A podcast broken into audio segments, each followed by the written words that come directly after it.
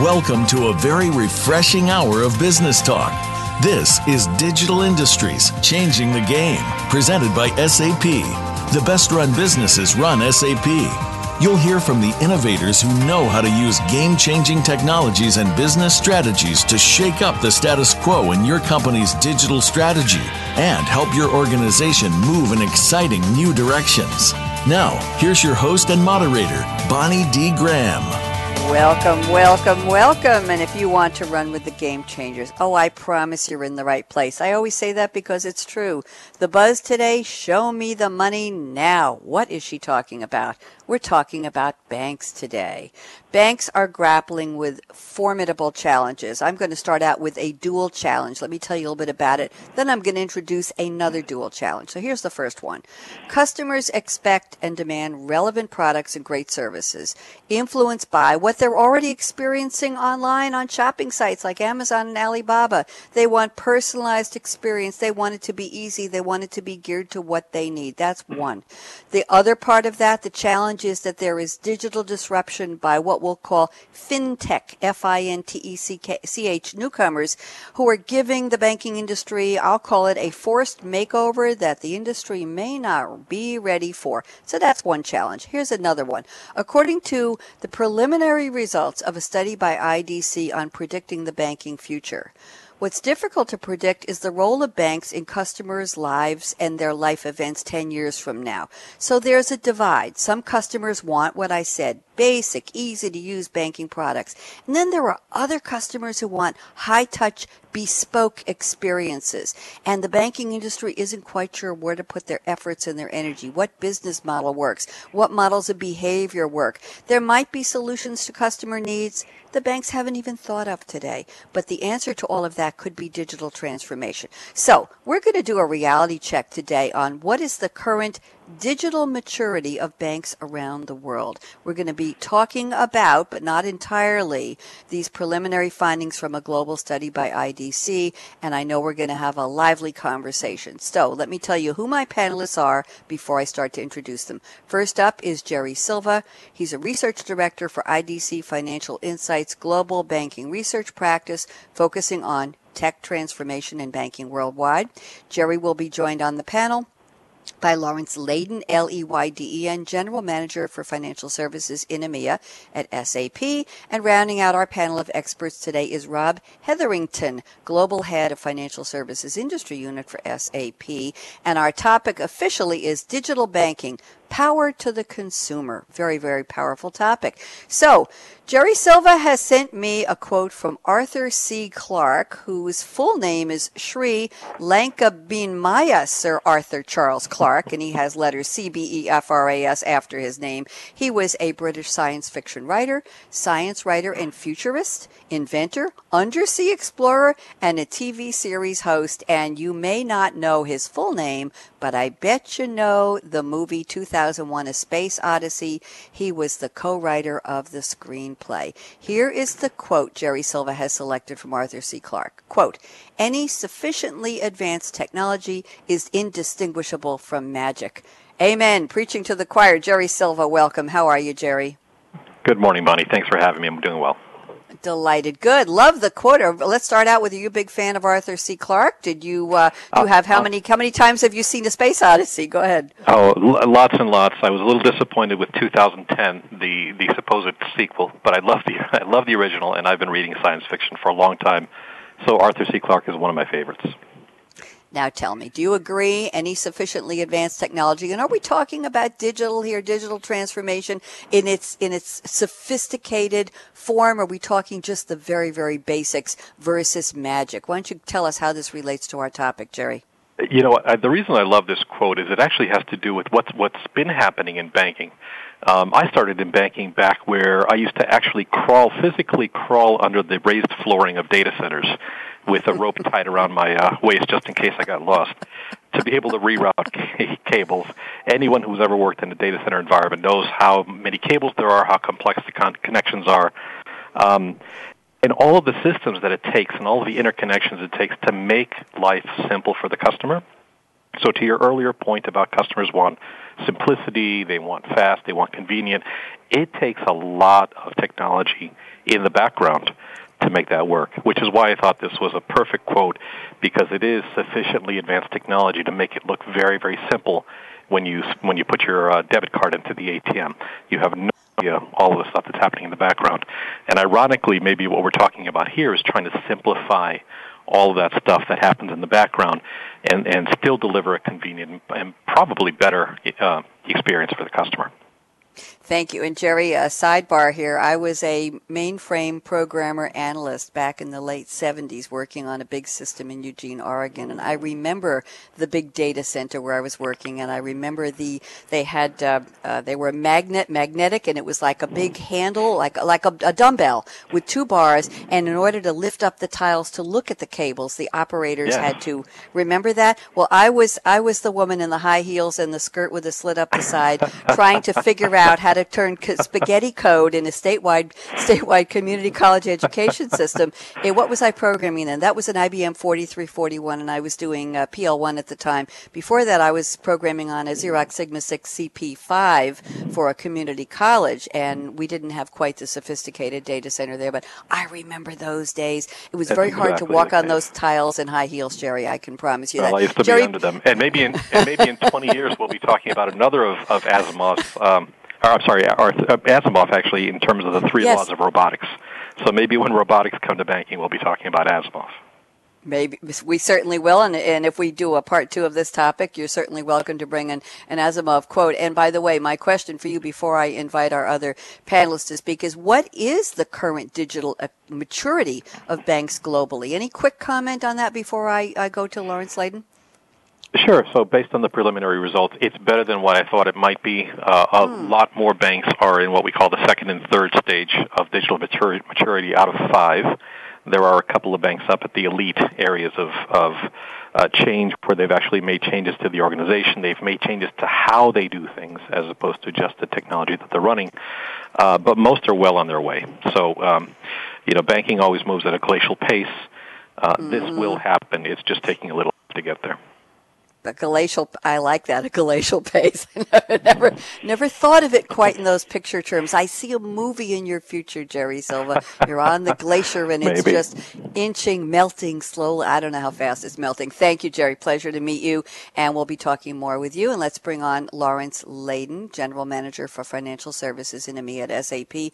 Laurence has brought us a quote from Steven Wright. Now, Steven Wright was born in 1955, and he is now considered the 23rd greatest comedian by Comedy Central in a list of the 100 greatest stand-up comics. He actually wrote a live-action short film in 1988 for The Appointments of Dennis Jennings. I know nothing about that. His comic influences were George Carlin and director Woody Allen, and his comedy film, I Have a Pony, was nominated for Grammy Award for Best Comedy Album. Those of you scratching your head saying, why would anybody quote Steven Wright? Well, Steven Wright, full name Steven Alexander Wright, has a distinctively lethargic voice and a slow, deadpan delivery. His jokes are ironic, philosophical, sometimes nonsensical, non-sequitur, anti-humor, and one-liners. They're paraproskadokians, and they're contrived. That's all I'm going to say. And here's the quote that Laurence Leyden has picked from the lore of Steven Wright. And I wonder where Steven is today. Steven, are you listening? We're talking about you. Here it goes. I saw a bank that said 24-hour banking, but I don't have that much time. Laurence, how did I do? You did great, and I can't copy the patter either, so thanks for the introduction, Bonnie. Not with that accent. Thank you and welcome. I love the quote. Talk to me. Obviously, it has to do with banking, but are you a fan of Steven Wright? And how did you pick this one? Because I know there's a message in here. Go ahead, Laurence. Yeah. I have been a fan of his for a while. His favorite one, actually, was a different one, actually, but I couldn't use that. It was last night I stayed up late playing poker with tarot cards. I got a full house, but 4 people died. But unfortunately, that can't be used today. So, but I am a big fan of his humour. The reason I like this quote so much is it sort of sums up to me sometimes the disconnect between what banks think customers want and what they say, and actually what customers feel that they need from their banks. You know, it says what it does on the tin there, but actually it's not really what customers want. They promote 24-hour access to these various services, but what customers really want, I think, is 24-hour customer intimacy. You know, we just don't wait for anything anymore, you know. Everything from burgers to clothes to cars.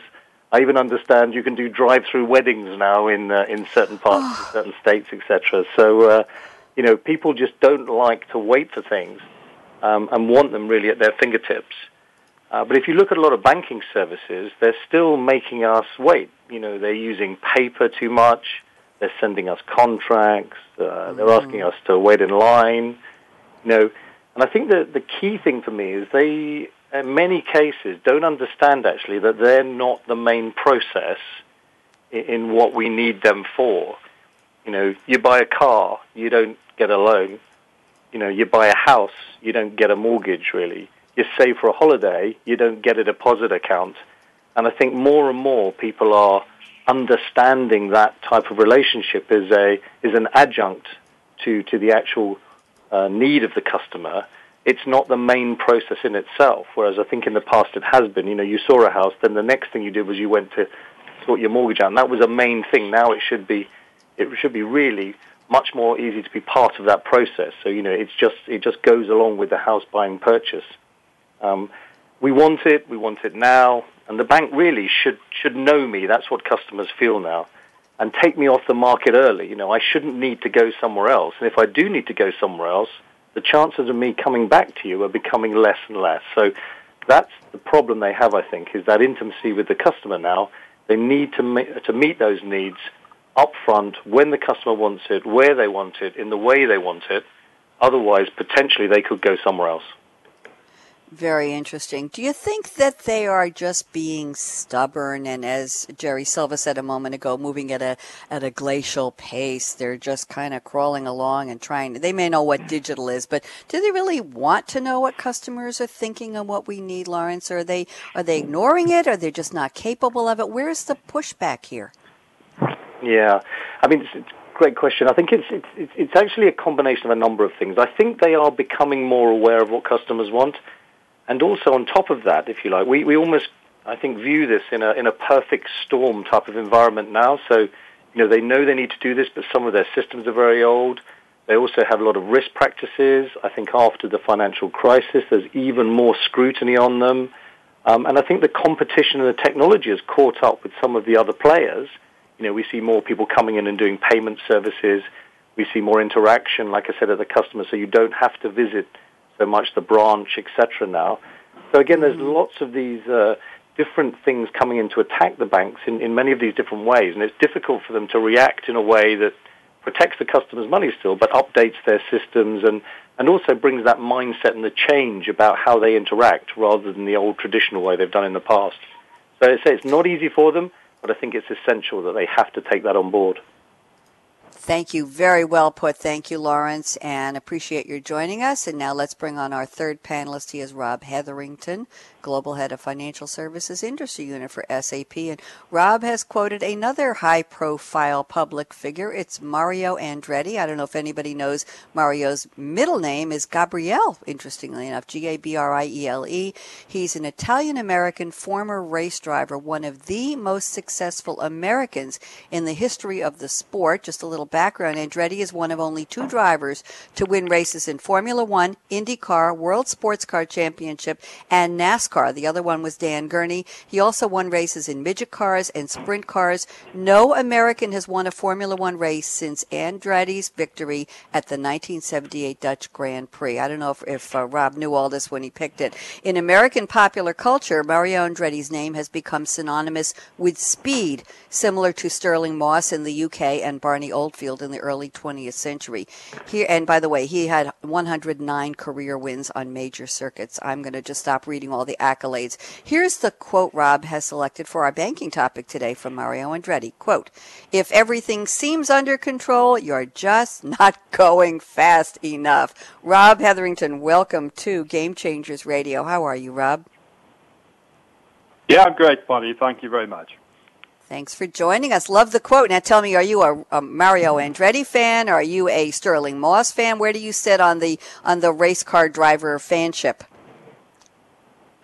Well, I have to confess that probably my all-time hero was another driver called James Hunt. But the reason that Mario Andretti appealed to me, he was a boyhood hero of mine.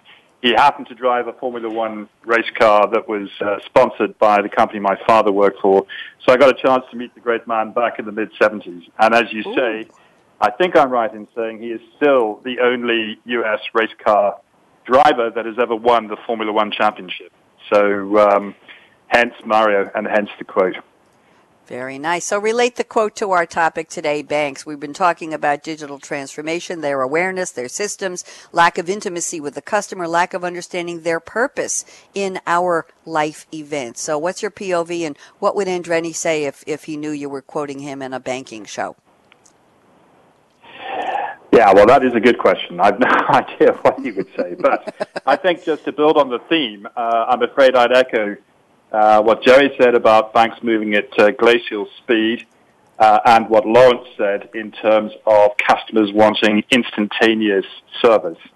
And I think that is the challenge. I've thrown a third one, Bonnie, which is you referenced fintechs, so-called financial technology companies. Fintechs, new entrants are here. They're present. They're now a major factor in the banking landscape, and they are attacking banks in some of their most vulnerable places. So they're going after traditionally high-margin areas, such as the payment space, and making major inroads. So one way or the other, banks are being threatened, banks are under attack, and it is questionable as to whether banks are moving fast enough to embrace these digital challenges. Do you think banks think they are? What's your sense of awareness? I asked this question of Jerry. I don't think I posed it specifically to Laurence, but what is the current digital maturity of banks globally as far as picking up the pace, making things easier, that magic, that transparency, that we don't want to know what's going on, the gears behind the ATM. We just want to know, well, we don't want 20s anymore here in the U.S. I want 10s once in a while, or I might want a 50. I want it different. I want a choice of the bills it dispenses. So what's the state of digital maturity of the banks you observe, Rob? Yeah, I think it differs depending on the institution and on the market. I think pretty much every bank I meet and have met recently, one way or the other, are on a journey. They are, to use another racing term, they're going through the gears. And they are trying to embrace digital and digital technology as fast as they can. I think the most innovative banks are looking at ways in which they can collaborate with some of these new entrants, these fintechs, and leverage the offerings and indeed the core technology that these fintechs, et cetera, are providing. So that's one response. I think that banks are somewhat schizophrenic about this. I've heard very, very polar views. Some bankers describe digital as an existential threat to their business, and others believe it's the greatest opportunity that will present itself for many years. And I think, again, this reflects different positioning in different markets by these banks. But overall, I have to say I'm an optimist for the banking industry at large. I think traditional incumbent banks have major advantages that they can make use of. Just to quote two, first of all, banks have customers. It's obvious, but they actually have a customer franchise. Many of these new entrants and competitors do not, and that is a major plus point as far as the banks are concerned. And then secondly, banks are trusted with customer data, I think to a far greater extent than many technology companies we could name are. So I think there are things that banks can leverage. They've also invested lots of money in their infrastructure, if you like, in some of the plumbing that is required to be a successful financial institution. These are things which stand them in good stead in the new digital banking world of the future. So the game is not over by any stretch, existing players in this industry.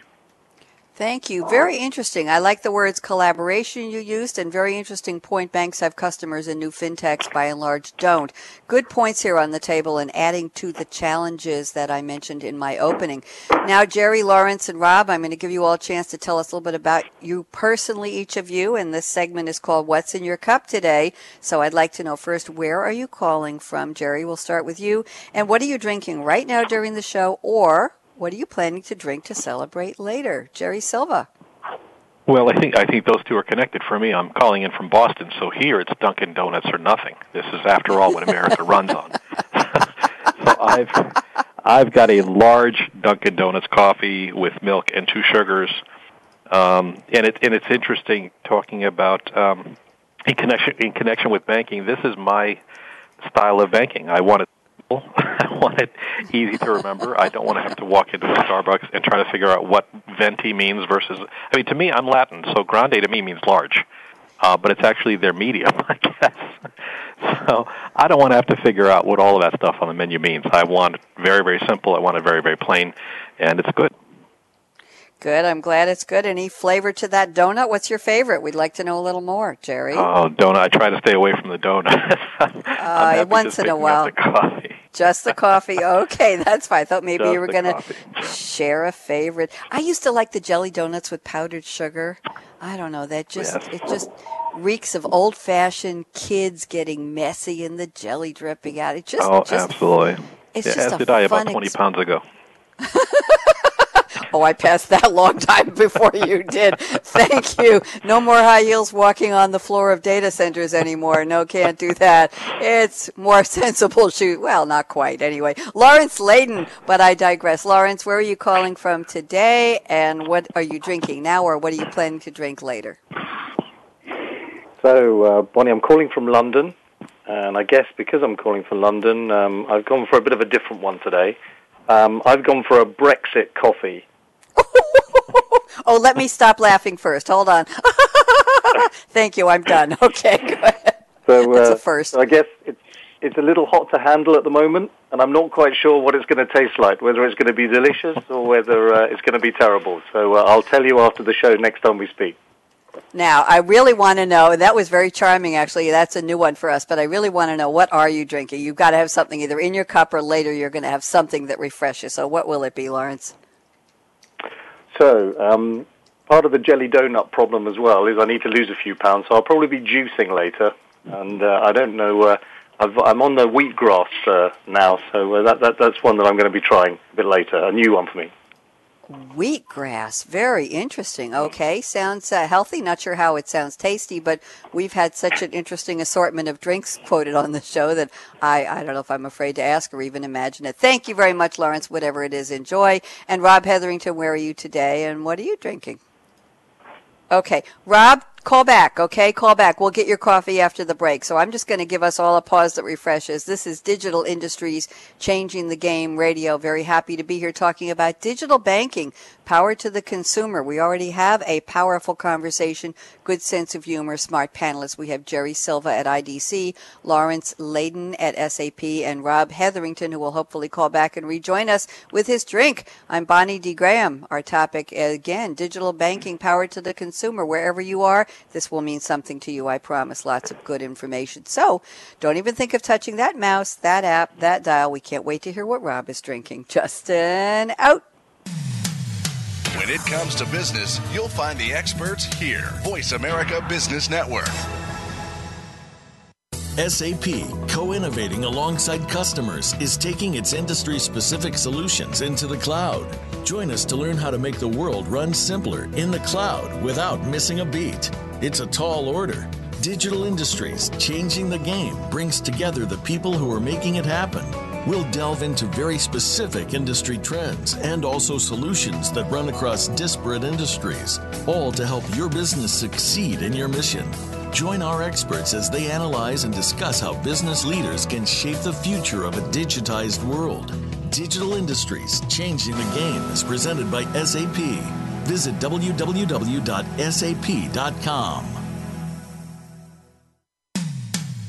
When it comes to business, you'll find the experts here.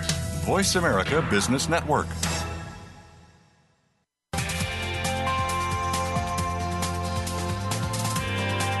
You're listening to Digital Industries, Changing the Game, presented by SAP. Email your comments and questions to bonnie.d.graham@sap.com.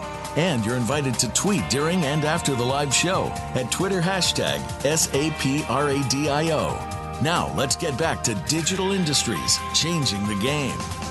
Indeed, and here we are. Yes. We are talking about digital banking, power to the consumer. And I think that covers everybody on this call and everybody in our listening audience, or maybe almost. I don't know how many unbanked, unserved, underserved there are in the banking world. We might touch on that later. We're speaking today with Jerry Silva at IDC, Laurence Leyden at SAP, and Rob Hetherington at SAP. Rob, I want to give you a chance before we dive into our roundtable. I know you're in Germany. What are you drinking today, or what are you planning to drink later, Rob? Yeah, apologies for losing the connection, Bonnie. So as you say, I'm in Germany. I'm in Bonn, which is the former capital of West Germany before the wall came down. And I'm not drinking anything at the moment, but I'm looking forward to the steins of pills there, followed by a fine German Riesling over there. So like Laurence, I'm not juicing, eating strange variations of wheat or anything similar. Okay, thank you. We got that. Rob, you know what? We're still having a little trouble on your line. I'm going to ask you, if you can, to email me your direct number in Germany if you want, and I will convey it to Justin, and he might be able to call you. So let's try a little longer and see how if your line holds up. If not, we will call you back from the station. Fair enough? Okay? Fair enough. Fair enough. So far, you're good. Okay, Jerry Silva at IDC has agreed to start the roundtable formally, and Jerry sent me the following information in his notes before the show. Very interesting. He says, globally, digital transformation is still predominantly a front office phenomenon focused on customer experience. The danger is that banks will build digital analogs of the same complex infrastructures that hinder them today. And Jerry, I'll let you elaborate, and please tell us if there's any good news in here. Yeah, certainly. It's been the heritage in banking to build all of these complex systems as the need came up over the last 4 or 5 decades. So, at first there was branch banking only, and then we started building contact centers, and then ATMs around, and then online banking, mobile banking, online, on and on. And with each iteration of technology, they just completely created a brand new system to support it. And then there were subsystems to handle things like marketing needs and regulatory compliance. So as I mentioned, over the years, it got to be very, very complex. And that was the, quote, sufficiently advanced technology that kind of showed up as magic in the front office to the customer. So what a lot of banks have started doing is they've taken this digital transformation moniker and have applied it to more such projects. Although they're now digital, they're now focused on mobile banking or mobile payments. And my fear was that they were going to start building the same kind of siloed systems they always had without the benefit of creating any kind of enterprise leverage or enterprise capabilities, which would be a bad thing. At the same time, and it's for good reason. I mean, the front office lines of business had to build these systems to make the customers happy because we lost them all after the economic crisis. At the same time, the back office, the CIO, the technology groups are building regulatory compliance systems and risk management systems because they had to do that for the same reason, because of the economic crisis. So what's happening today is that those two groups are kind of recognizing the need to get together, which is the good. They are increasingly recognizing the need to leverage the enterprise with the front office. I liken it to the building of the English Channel Tunnel, where you had teams on the English side burrowing their way toward France, French teams on the other side burrowing their way to England and hoping that they would meet in the middle someplace. And that's exactly what's happening today, is that both sides are starting to build toward each other. And hopefully by the time they're done, they'll actually meet in the middle and create, a very easy way of handling the customer and handling compliance at the same time with the same enterprise-wide systems. Thank you, Jerry. Good introduction to our roundtable here. Laurence Leyden, please chime in. What do you think about what Jerry just said? Agree, disagree, point of view? No, I totally agree. And I thought it was great about the Channel Tunnel. I hope we still keep it open going forward. So... That would be super. No, I think he's absolutely right. I mean, I think when you talk about digital, many people immediately go to the front, and You know, if you think about what you have to do with a customer from a bank's perspective, you know, it should flow seamlessly all the way through. So, you know, if you're making decisions about lending something to somebody, then really there's got to be a risk decision. There's back office processes that get involved in this, and that's quite often where the break is now. So if you just concentrate in that digitization in the front office, you get the disconnect when you come through to the back office processes. And I believe what the customers really want is all of that information being in the hands of the person they're speaking to make instant decisions. So you really need to join up the front, the middle, and the back, and then you basically put the decision-making in the lap of the customer. So if the customer's happy going through all the way through to a process and executing online, they should be able to do that. At any point in time, though, if they want to break, they should be either then be able to talk to someone or maybe go on video chat or maybe go on email or something. And any part of that process, someone just should be able to pick that up from the banking organization and then respond to the customer. If you don't have that front-to-back digitization across the whole process, then you get some breakpoint, which is, again, what's frustrating for the customer. And also from the bank's perspective, you have the potential then to lose that customer. They just get bored or they don't get what they need at that particular moment in time, and they drop off. So, again, it has an advantage from both angles. Thank you very much. Rob Hetherington, love to get your POV on this, please. Well, I would echo what Laurence said and, indeed, what Joe said at the outset. And, you know, for me, what we're talking about is the difference between, if you like, digital banking, which tends to be something that is synonymous with digitizing the customer experience, and on the other hand, a digital bank, which is this end-to-end digitized set of processes, as Laurence has said, front, middle, and back office. And indeed, that is what is required if you're going to offer a truly digitized customer experience and if you're really going to satisfy customers' requirements and needs.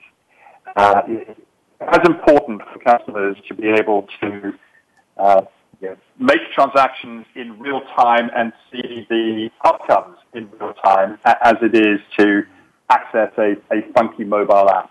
And to do that, you need the set of digitized capabilities all through the process trade. So, again, as Jerry said at the outside, this is actually incredibly difficult for incumbent banks. Those have been around, that have been around for years to do. They have very complex technology architectures which have grown up over time with a variety of some it is a major challenge. I don't think there's a bank in the world, Bonnie, that doesn't know what its point of arrival is, what it needs, whether it's a truly end-to-end digitized experience. Every bank, to a greater or lesser extent, is challenged with actually the journey together and what makes sense of the very complex. Thank you, Rob. I think you're dropping out on us again. We got most of it, though. Thank you very much for your input on that. Jerry, I'm going to let you wrap up this part of our conversation before I move to a topic from Lawrence's list. So, Jerry, thoughts on what Laurence and Rob have added? No, that's all great stuff, and it's all very accurate. It involves not just the technology; it involves the processes as well. And there are benefits to leveraging the entire enterprise. Laurence brought up some good points. I would add things like credit risk management.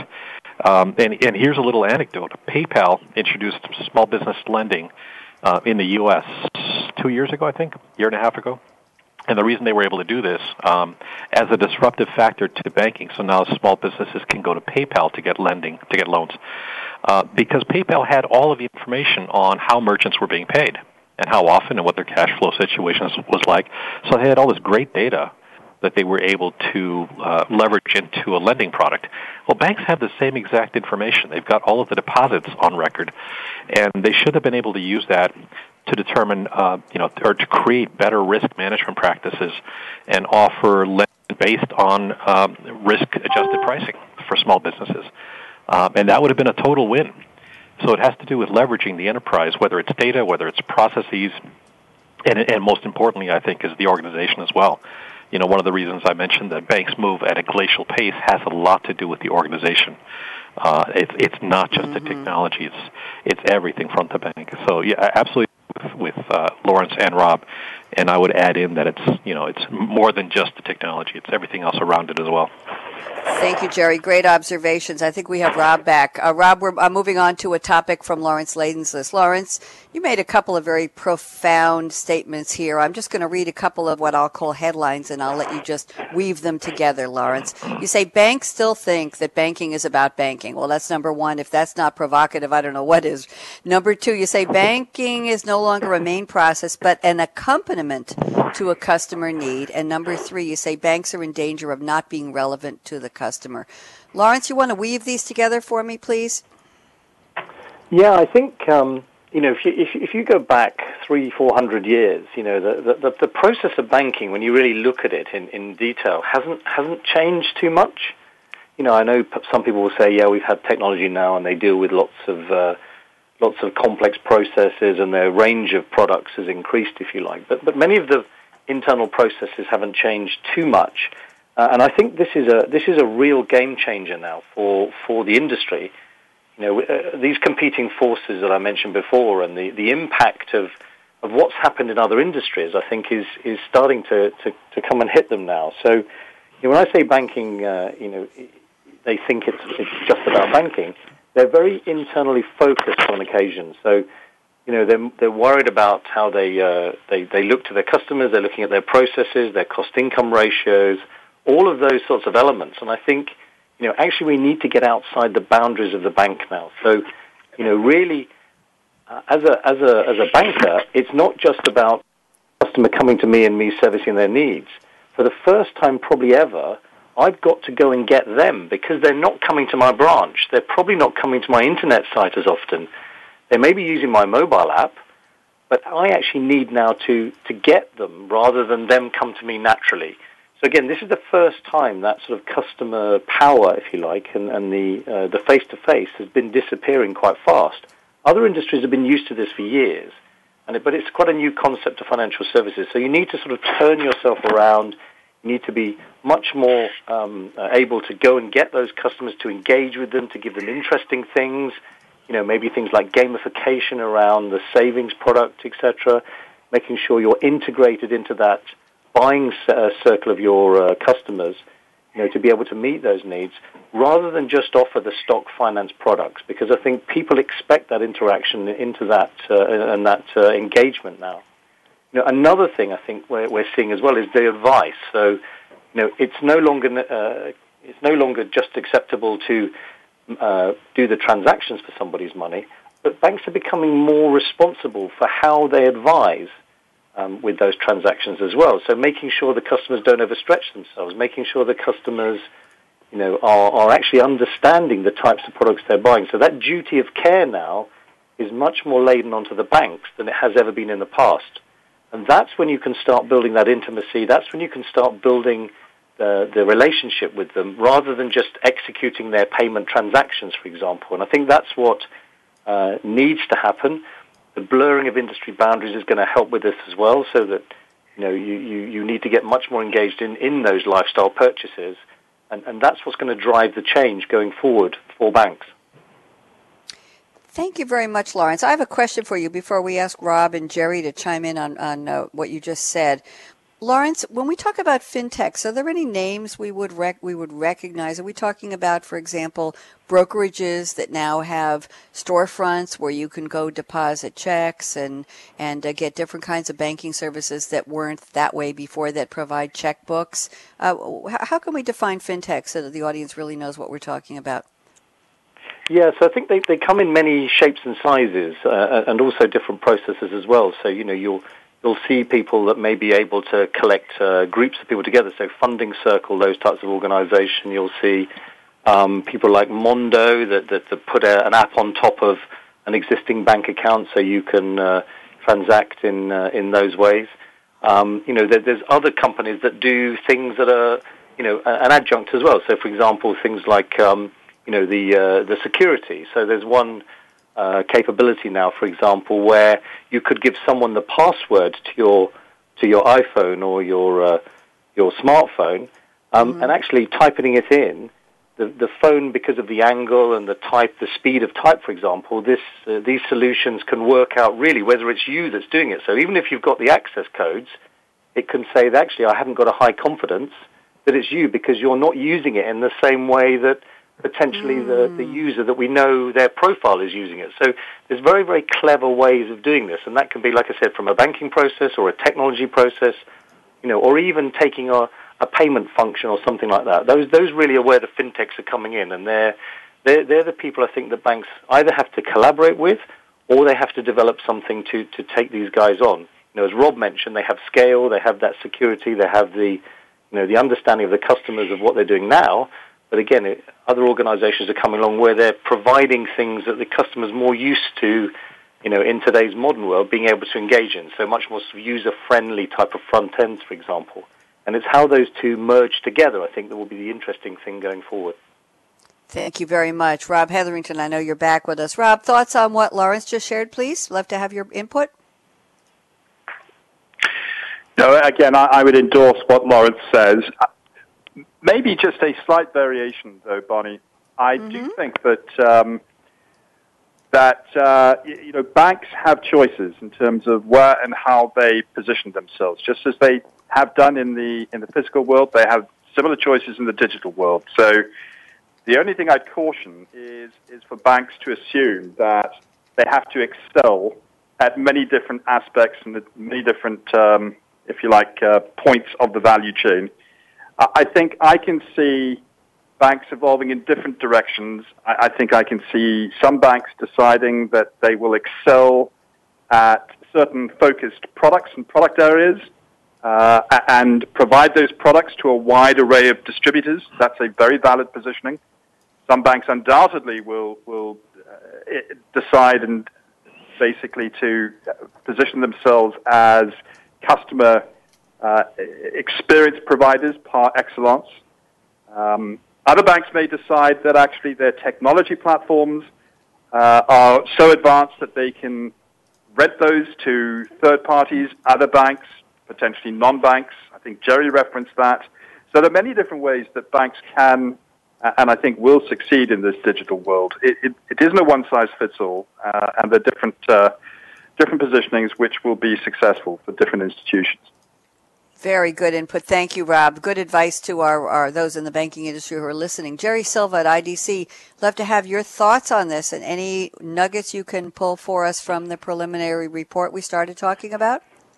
Well, I kind of bristle when I hear talk about digital and everyone starts talking about mobile applications and fintechs and maybe it's the fact that I'm a cynical 30-year banker here. I'm not sure what it is, but one of the best quotes I heard of why incumbent banks have the advantage over these smaller companies, and it was put in the form of a rhetorical question. You know what banks have that these fintechs don't have is bankers.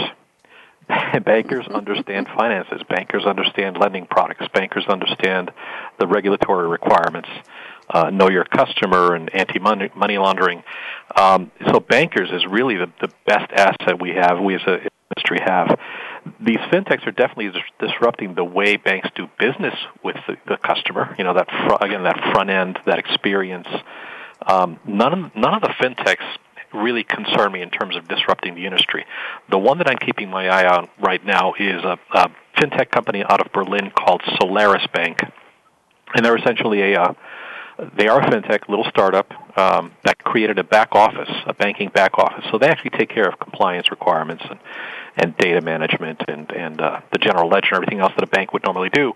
But they don't want to contact the customers directly. They open their systems up to other fintechs with open APIs, and they let the smaller fintechs handle whether they want to develop a lending product, whether they want to have some sort of savings account that customers want to join in on.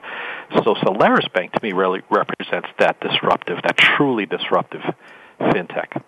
Again, what they don't have is the bankers, and I think one of the issues with focusing on the front office and not focusing on the back is everything we're saying about more convenient, simpler, on-the-go, fit-my-lifestyle kind of banking.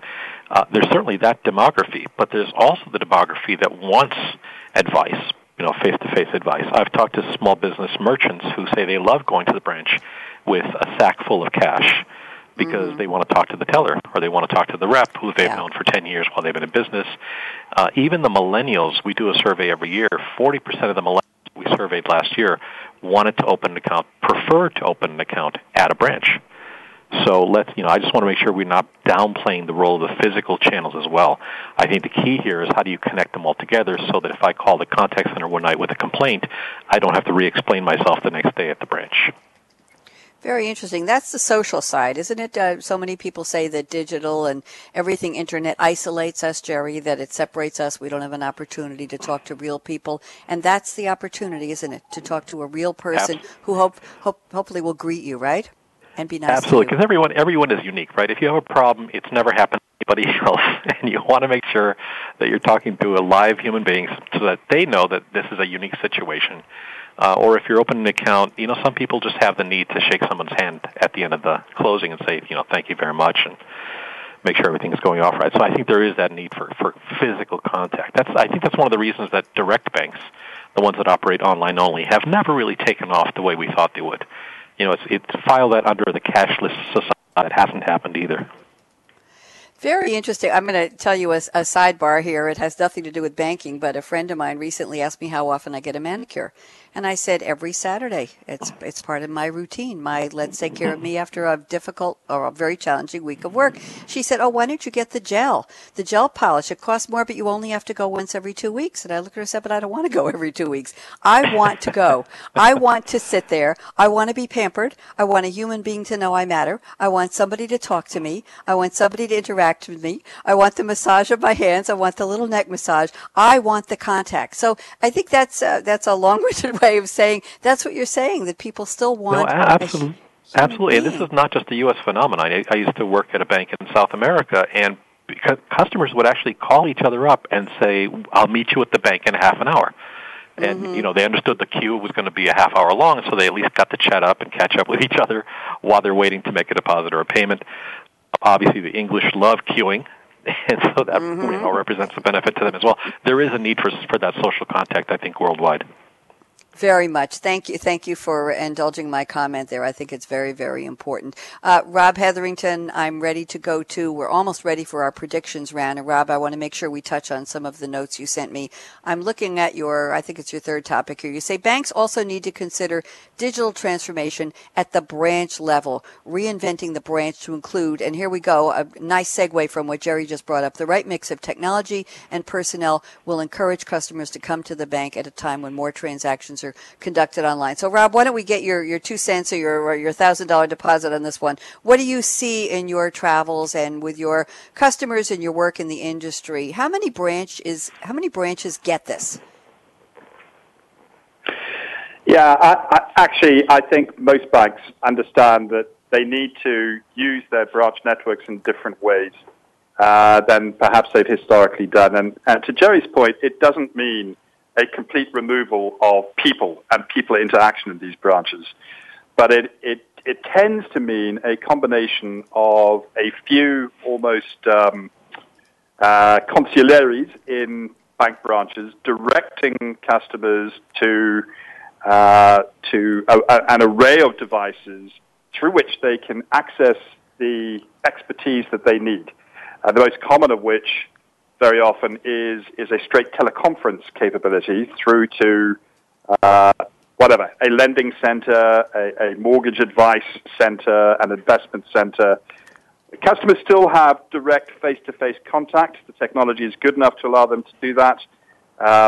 They are interacting with real people, but they're interacting with real people who have expertise. It's not something that often is in enough supply in bank branches. So actually they're getting better advice, better quality advice than they've done historically. They're connecting with people, they're getting responses from people, but they're leveraging technology to do that. And I think that is the way that banks are increasingly thinking about how they digitize their branches. It's not to remove people altogether. It's to basically help customers to get greater access to true experts at point of need. That's what I'm seeing. And Rob, let me extend that a little bit before we just have to go in 1 minute to Jerry for predictions. Jerry, you can get ready now if you will. Rob, does this take extra training in this day and age where a customer might say, yeah, I did this online yesterday. Why is it taking you so long? Or, hey, I need this advice that I can't get in an online app. Is there special training that's required? And do we need to rethink the people who are in the branch so they understand this duality of we need seamless digital transformation, we need seamless back end, easy processes, but we also need people who understand the need for human connection as well as to speak in plain English when excuse me on that one, Rob, plain English as far as or whatever language the customer is speaking so that they can communicate. What's your thought on new workforce for banks in the branches? Yeah, I think most banks would accept that they do need to reskill their branch employees, but it's reskill for the most part. It's not replace and bring in completely fresh people. Somebody who's good at customer service is good at customer service. If you can help them to adapt and use technology advantageously, I think they'll be just as effective in this digital world as they are in the physical world. So that would be my take on that one, Bonnie. Thank you. I appreciate that. And I could hear a collective sigh from the audience saying, oh, we get to keep our jobs. Thank you very much, Rob. Okay. Jerry Silva, I could give you exactly 1 minute. That's 60 seconds, no matter where you're banking and how you count it. 60 seconds. Look into the crystal ball at IDC with all your good research behind you and in front of you. And Jerry, tell me what will change significantly about this topic, let's say by the year 2020 or sometime after that you select. Go ahead, Jerry Silva. So you remember what I said about glacial pace, right? I'll never forget it. It's seared in my memory. No, a lot of this. I'm going to be the absolute truthsayer here because again, I'm a reformed banker, so I can tell you that a lot of the pace is governed by the speed at which the organization changes, specifically around things like compensation. So if you're compensating the branch manager based on one set of metrics and you're compensating the contact center manager based on a separate set of metrics, there's not going to be leverage between those two. So what I like about the survey we just did is a lot more institutions are going toward enterprise change at the executive level. Fantastic. The CEO is leading the charge. The CIOs are leading the charge. The board is even getting involved. And I think that spells out a lot of hope for making changes that will let you leverage things like branch transformation, which is a very important initiative today. So I'm seeing a lot of good things happening. By then, I think you're going to see a lot more examples of branch transformation, a lot more examples of mobile, just better services and products overall. I think that's all we're really asking for. Thank you very much for the optimistic note, Jerry Silva. Laurence Leyden, I can give you exactly 1 minute for your predictions. How far in the future can you see? Go ahead, Laurence. So I don't think I'll even take a minute, actually. I think I'd like to say banking, maybe not just banks, real value, not just transaction processing and know me, don't ask me. But I do fear in 2015 it'll be similar to where we are now, because of that pace of change.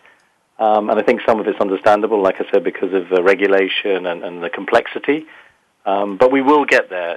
The market has a habit of changing the way organized do things when customers really make their mind up. So I think the more customers make their mind up to change the banks, the quicker it will happen. But I think it's going to take a little bit longer than perhaps we would like, but it will change.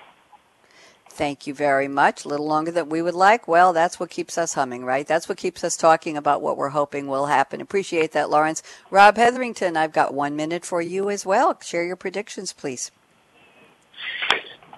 So I guess, I think in 5 or 6 years' time, we probably won't be talking about digital transformation. The winners will have won. They'll be through the journey by and large, and that will be clear. I think we'll see a pretty heterogeneous environment. We'll see more variety in terms of the players in the market than we do now, but I fully expect the most significant and most successful incumbent banks that you see on the high street today, I fully expect them to be successful in the future as well. I think all of this is good news for us customers. I think we get more choice. I think we get more competitive products, and I think to Laurence's point, we get something which is much more tuned to our needs than we've historically got for banks. So I see customers winning big time in this new exciting world. Thank you, Rob. I have a bonus question, a yes or no answer from each of you. That's all we have time for. In terms of branch personnel in banks around the world, or at least in the biggest countries where banks have a prominent place, let's say on High Street and Wall Street and anywhere in Manhattan, what will the bank personnel who are interfacing with customers still have to wear suits? Men wear ties, women wear dresses or nice business suits, or will we see a declassing of the clothes? Will they show up in jeans and chinos and flowered shirts at some point? Yes or no? Will we stay with formal clothes for banking personnel? Jerry Silva, yes or no by 2020? Yeah, I'm not sure what the question was, but God, I hope not, Gene. That's what the question was. Will they still have to dress up to go to work? Yeah. So your answer is yes. Okay, Laurence Leyden, I see you all three of you in wonderful suits. Laurence, will they dress casually or will they be in still nice clothes? I think they'll be in casual clothes, nice ones. Okay, Rob Hetherington. I'm going to sit on the fence and say it depends. Depends on the market, depends on the bank. Good point. Thank you very much. I still like seeing them dressed in nice clothes. I'm sorry, it's just that way. I want to do a shout out to everybody behind the scenes at SAP who helped put this show together, and especially to our three panelists, Jerry Silva at IDC. Say hello to all of our friends at IDC, Laurence Leyden and Rob Hetherington in UK and Germany, or vice versa. Thank you for calling in. And I think Rakesh Shetty was involved in this, and Carolyn Wheatley was involved in this, and Petra Benning was involved in this. Shout out to Justin and the Business Channel team for getting us on the air and keeping us on the air. I'm Bonnie D. Graham. I'll be back tomorrow morning, Wednesday, the 6th of July, with Coffee Break with Game Changers Live, talking about social selling and the law. Do you really know what you're doing when you unleash the power of your employees to sell online? Whoops, let's make sure we protect you. So here's my call to action. Fasten your seatbelt. What are you waiting for? Go out and be a game changer today. Have a good one. Bye-bye.